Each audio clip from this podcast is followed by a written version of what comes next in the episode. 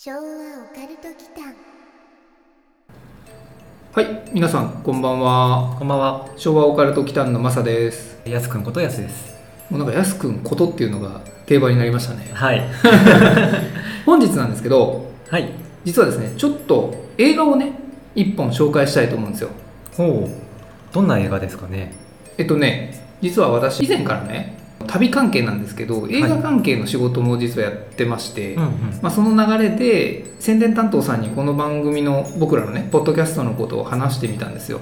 そしたらあのぜひ紹介してくださいよっていう話になったんで別にお金が出てるわけじゃないんですけど、まあ、今度ね公開するホラースリラー系の作品を紹介してもいいですよってちょっと流れになったんで、えー。やってみたいなと。いいな。それマサだけしか見れないんですあのねマスコミ試写会って言って、か。はい。都内のねいろんなところにある試写会場みたいなところって何度かあるんですようんうん。でコロナ禍になってからあのオンライン試写みたいなのも結構すぐにアップデートされてねはい。で今回そっちでお願いしたんですけどでやすくんが見たいっていうことだったら次回から見れるようにしますんですけど今回ちょっとね時間なくてねなるほど。すいません、いえいえう。んそれはいいですね。ちょっと期待したいですね。はいで、なんて作品なんですかね。とですね今回紹介するのは、はい。えー2021年の7月9日金曜日に東宝シネマズシャンテほか全国順次労働賞となる「ライトハウス」っていう映画ですね。でシャンテはねあの日比谷にある映画館ですね。ライトハウスっていうと、は Google Chrome の拡 そ張機能とかって思い出しちゃうんうん、ですけど、私も入れてますけどね、はい。そっちじゃないんですね。普通にストレートに東大の方です、うんうんうんあの海のね船が見ると東大のライトハウスって言うんです。よ、はい。あれ英語でね、船の道しるべあそうそう的なやつそうそうそうそうそうです。新バットマンの出てきたあのロバート・パティンソンとウィリアム・デフォーが初共演してる改作。怪しい作品と書いて改作の方。うんでこれはねあの A24 が放つスリラー映画ですね。A24 知らなくてちょっとごめんなさい。あなるほどね。はい。A24 なんですけどはい。あの新進気鋭のね映画制作配給会社って言われていてうんうん。第89回のアカデミー賞の作品賞に輝いたあのムーンライトって覚えてます ?2016 年ぐらいの。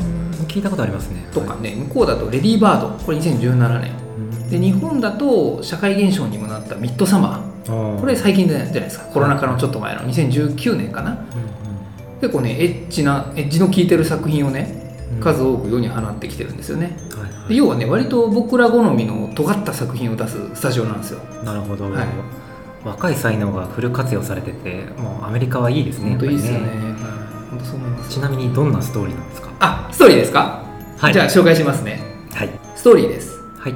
1890年代にニューイングランドの孤島に2人の東大森がやってきます。はいこの孤島が結構本当に小さい、まあ、描写としては本当に小学生が落書きで描いちゃうような小さな孤島なんですけれども、彼らはこれから4週間にわたって東大と島の管理を行う仕事が任されてたんですね。うんだけどその年笠のベテラントーマス・ウェイクと未経験としてやってくる若者のイーフレイム・ウィンズロー。うん。この2人が反りが合わなくて初日から衝突を繰り返します。はい。で険悪な雰囲気の中でやってきた嵐のせいで2人は島に閉じ込められてしまうんですね。うんうん。そして2人はどうなるかみたいな。恋に落ちる感じうん。いやこ恋に落ちないんですけどまあ それも確かにねホラーっちゃホラーですけどね、はい、男ですよ。おっさんですよ。そうなんだ。何系のホラーなんですかね？ああ人コアとか。とですねこれ完全にね人コア。ああうん人コアアですねまあ、あのシチュエーションだけ聞くとこのモンスター的な要素みたいなのも一瞬ありそうかなって思うんですけどそっち方面に行くと思いきや人コア方面に舵をまた切り直す戻ってくる感じですね。ううん。んシチュエーション的には絶海のことでしょ？はいそうです。なんかモンスター的なものが出てきても良さそうですけどね。ああ一応ね描写としてはあるんですよまあ海のモンスターっていうとお決まりなんですけど人魚あというかまあ多分ね向こうの方でいうとセイレーンなんですよね。あーはい。せ聞いたことありますよね。聞いたことあります。セイレーンの、まあ、鳴き声をこう聞いてしまうと気が狂っちゃうとか、うんうん。そういう伝承をねこうベースにしてるんだと思うんですよね。なるほど。はい。それを仲違いした2人が手を取り合って助け合うみたいな、ああそう思っちゃいます、うん。そこはねどうでしょうね。基本的にはね嫌な上司なんですよ。はいはい年笠の方はもともとこの東大にいた人なんですよね。うん。だからパートナーが変わるっていう。うん。導入はそんな感じなんですよ。でうん。現実の世界にもねいません？あの初対面からいきなりなぜかこう攻撃的でねやたらと突っかかってくるモラハラ気質の上司みたいなのって、さすがに突っかかってくるまではないですけど、はいはいはい。まあちょっとお酒飲んで気分が良くなってうんうんうん。うん、2軒目付き合えよ。あって断ると怒るみたいなね、あはいいるよね。やすくんこれ見た？見てない見てない。いああそうですよね、ううん。いやあのねまさにね結構ね近いかもしれない。です当？はい。で結構ねその年の離れたそういう感じのちょっと言葉悪いんですけどそのクソみたいな上司と、うんうん。絶海のことで4週間暮らす話なんですよ。やすくんこれ耐えられます？無理っすね。そうですよね。うん。無理っすうんねそれだけでもはい。なんかホラーを通り越してなんとなくサスペンスが起きそうな感じがしますああもうね見た感じどっちが悪いのかもね。見る人の立場とか考え方によって変わるのかなっていうのは僕が見ては思ったんですよね。うんうん。例えばその若い方の E フレームは歩み寄ろうとするんですよ。はい。嫌な上司の方にね。うんうん歩み寄ろうと努力をするんだけれども初動に失敗しちゃってるんですよね。書道ね、うん、まあ、そういうのって最初の印象のまま引きずってきうん、引きずりますね。しまうものですもんね最初にこいつ無理って思ったらその後にもうその出来事の100倍ぐらいのこう 自分にとってのメリットがないと 基本的には面倒くさいやつリストに入りますもんね。そうですよね、人間関係の話ならサスペンス寄りっぽいですね。ですね、うん。ホラーサスペンスかな。でちょっと変態成分も強めの感じのジャンルかなと思いますね。変態って男2人で変なこう性癖持たれたらきつくないですか？我々も個室で男2人で収録してるわけだし。ああライトハウスじゃないけどね。やすくんねそんな僕を恨んだりしてないですよね。やめてね。そういうのはね。えっとね本筋のネタバレにならない程度でね、はい。影響のない部分で言うと年笠のベテランのトーマスはうんうん。東大のね明かりにね性的な興奮を感じちゃうっていうね、うヤバめのスキルをね持ってるんですよ。うーんいやー。おかずがない場所に長くいるとおかしくなるのかな。おかしくなりすぎですよね。でも明かりですよ。明かりをその女性だと思ってるっていう性癖をちょっと持っちゃってるんですよ。で E フレームの方は割と最初の頃にそのトーマスのね変態性に気づくんですよ。うんうん。み見ちゃうんですよ。家政婦は見た的な感じで。でとりあえずまあでも4週間だけだしなっていうことでこう見て見ぬふりをねしてあげるっていう感じなんですよね、うん大人だね。大人ですよね、うん。けどね実はこれ E フレームにはある秘密があってはい。っていうストーリーなんですよね。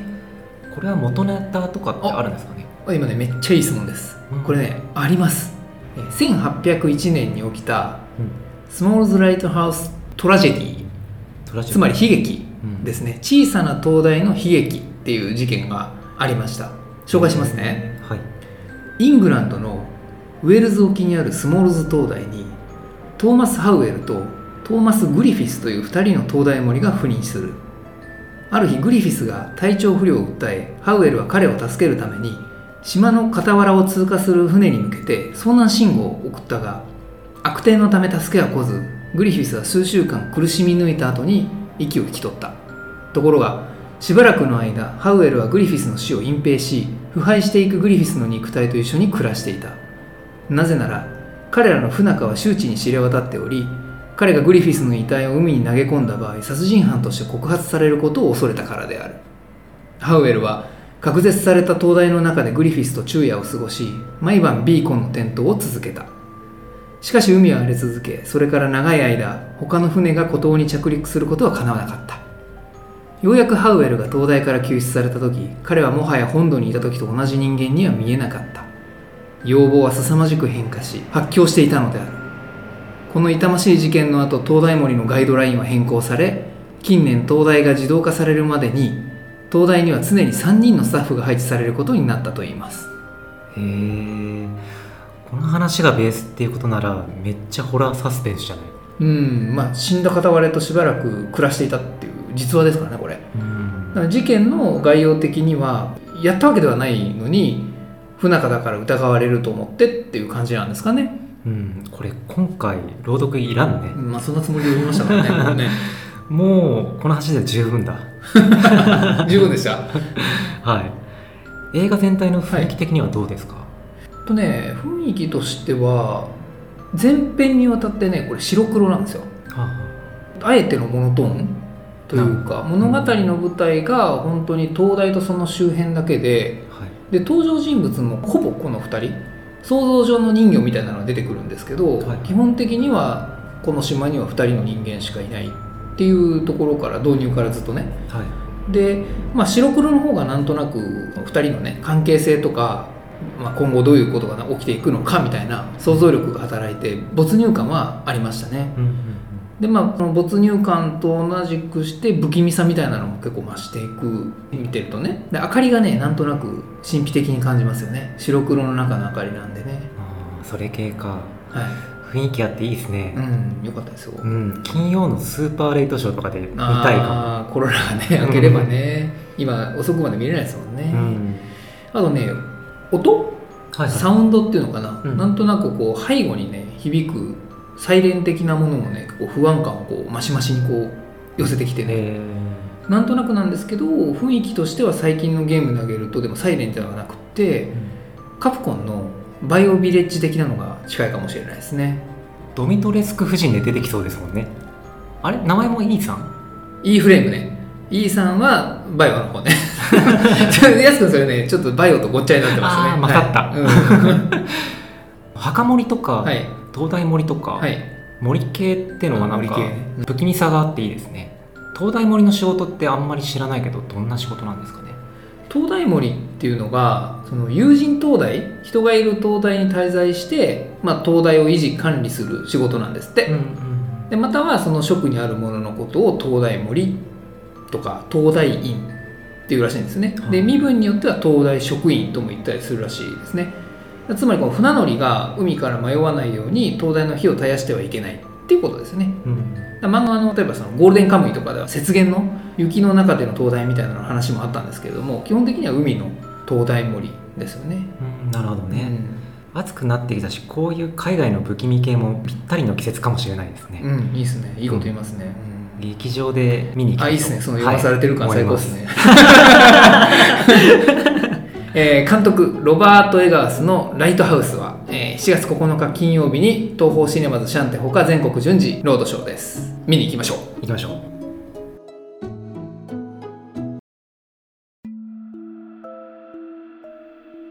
最後までお聞きくださりありがとうございました。チャンネル登録もよろしくお願いしますね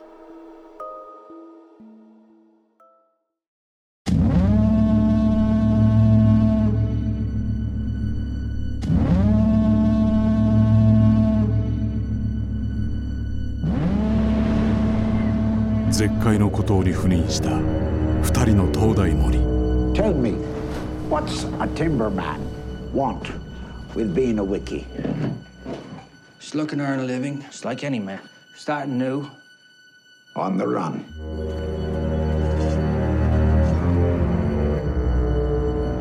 Keeping secrets, are you? No, sir.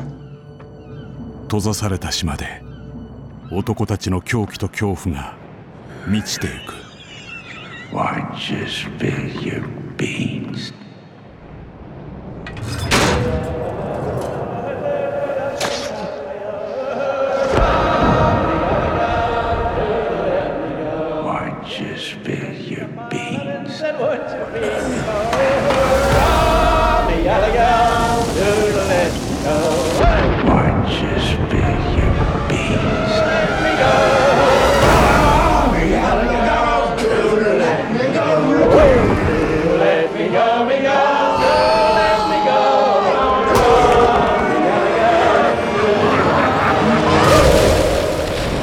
A24 が送る傑作スリラー How long have we been on this rock? Five weeks? Two days? Help me to recollect. ライトハウス